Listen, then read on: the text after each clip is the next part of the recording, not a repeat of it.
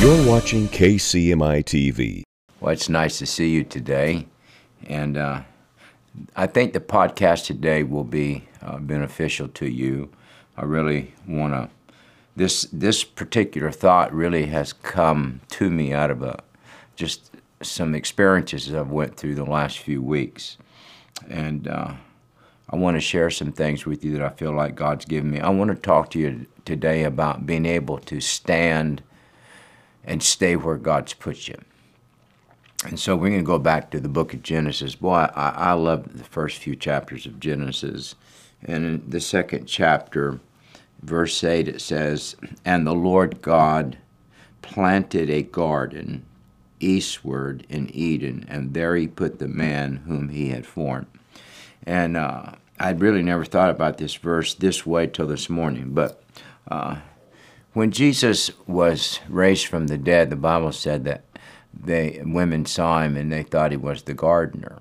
Well, you know, it really goes back to this. He planted a garden, so it made him a gardener. And he planted a garden, but then the Bible says the next thing that he did was he planted Adam in it. He put Adam in the garden. And those of you that grow gardens, um, you know this that, that you prep the soil and all of that, and then you'll take the plant and you plant it in that garden that you've created. And so at the very beginning of man, when God made him, he just didn't say, go, go wherever you want. He prepared a place that Adam would flourish. He planted him in a geographical place that he had prepared before man was ever created.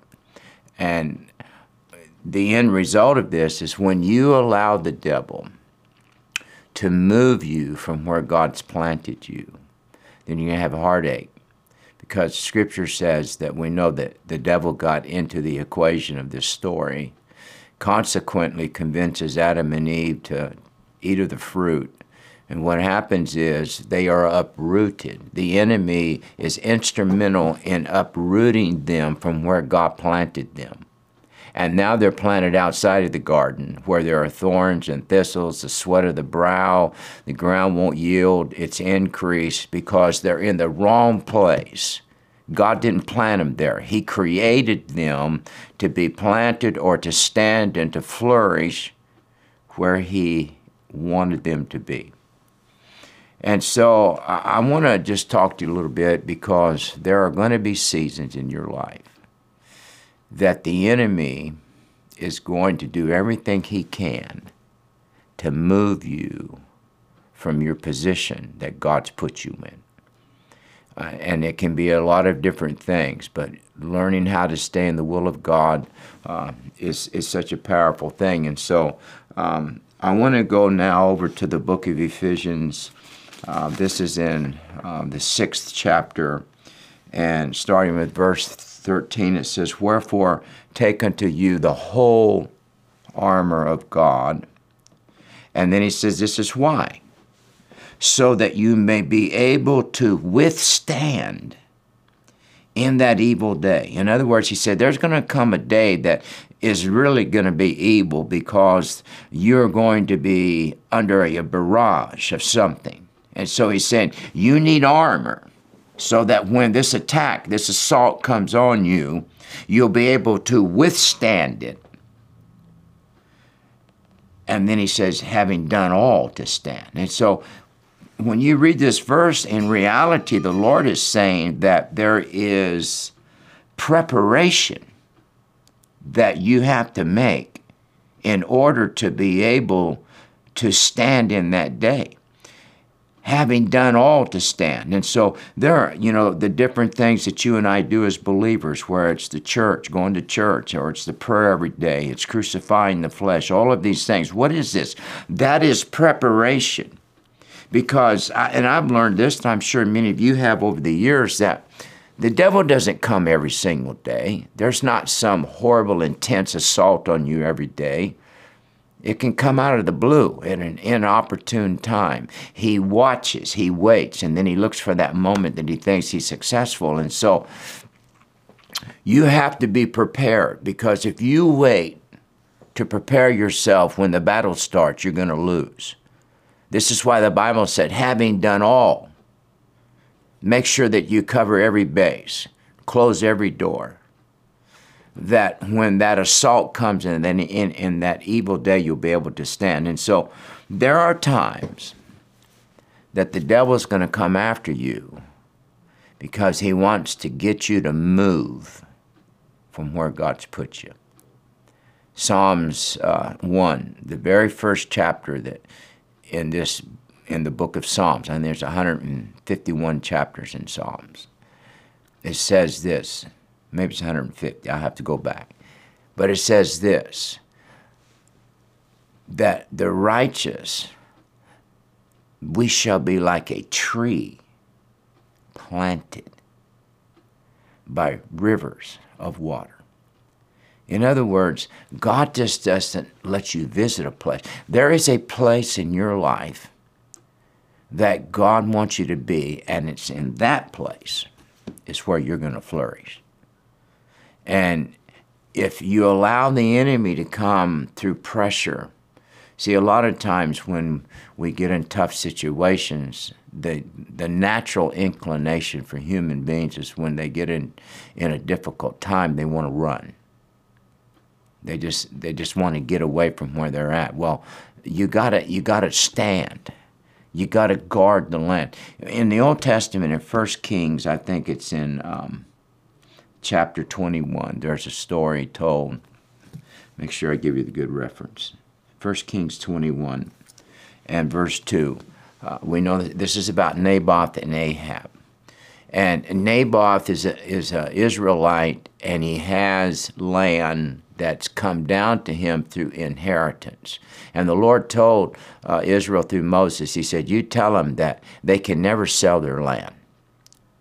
That this land's not for sale that I'm giving them. It is their inheritance. It's where I want them to plant and flourish and raise children and build homes.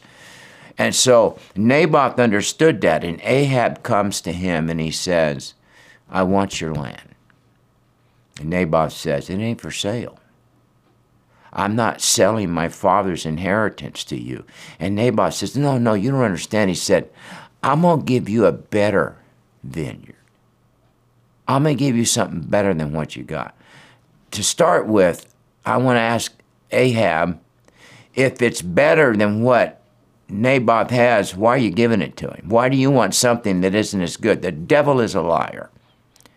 And he looks at Naboth, he says, I want your land and I'll give you something better. The devil never gives you something better than what God has already given you.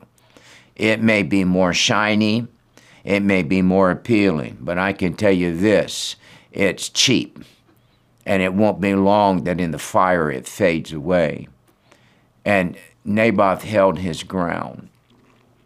Even in this day that we're living in with Israel, what is it that is causing the greatest conflict in the earth?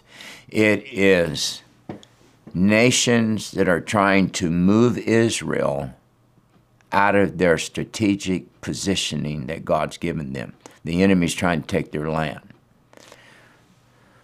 The enemy will come against you and assault he will assault you. He'll he'll bring different pressures, whatever it can be discouragement, it can be frustration, it can be misunderstanding, um, make you doubt who you are, doubt your calling, whatever. Because He wants you to walk away from where God has you. And so in Ephesians, it says this it says, um, having done all to stand, and then verse 14, it says this Stand therefore in other words, don't leave your ground. Stand therefore, having your loins girded about with truth, having on the breastplate of righteousness. In then verse 15, he says, and your feet shod or covered with the preparation. See, go back to there is preparation. You listen, so many of you are such an, in such a powerful place of purpose this is why there's such an assault on you. This is why there's such an attack on you. You're in such a place of purpose that the enemy is trying to be proactive because he thinks, he knows if I can get them moved off of where they are, then I can stop God from fulfilling his purpose. Everything that God intended for Adam to do in the Garden of Eden, Adam could not do outside of the garden. And some of you that might be listening to me today, I'm telling you, if the enemy's moved you, go back.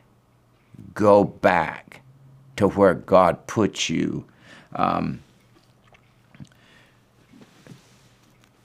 we are always in this place.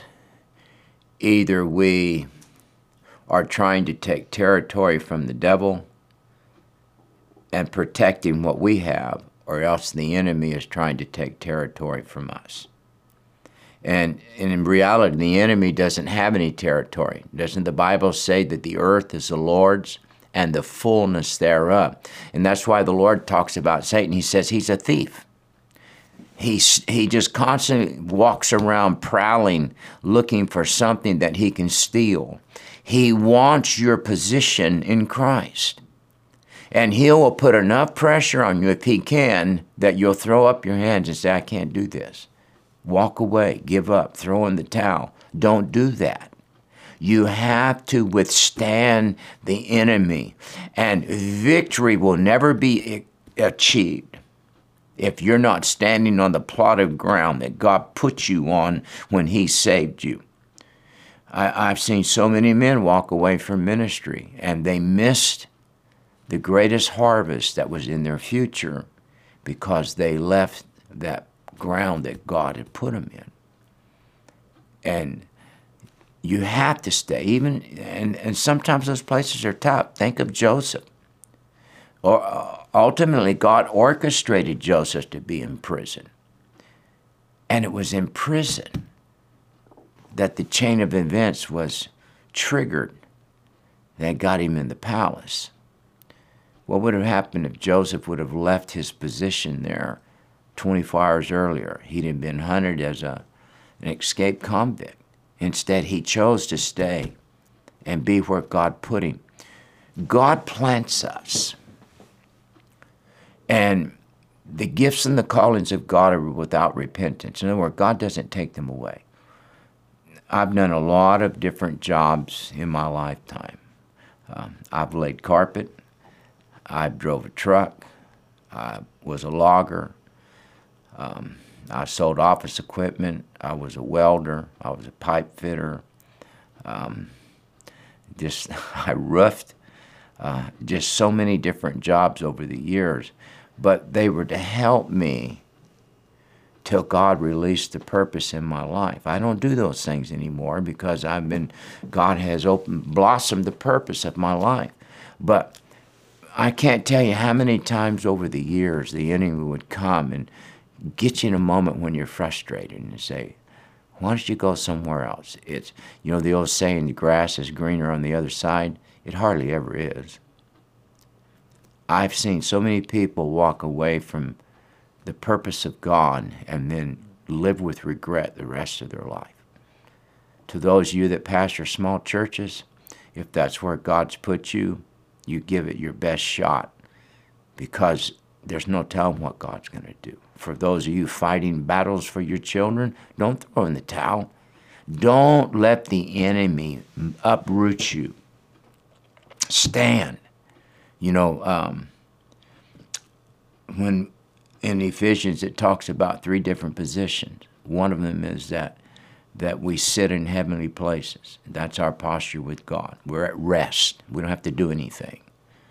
And the other one is uh, we walk before the world our salvation. We walk it out.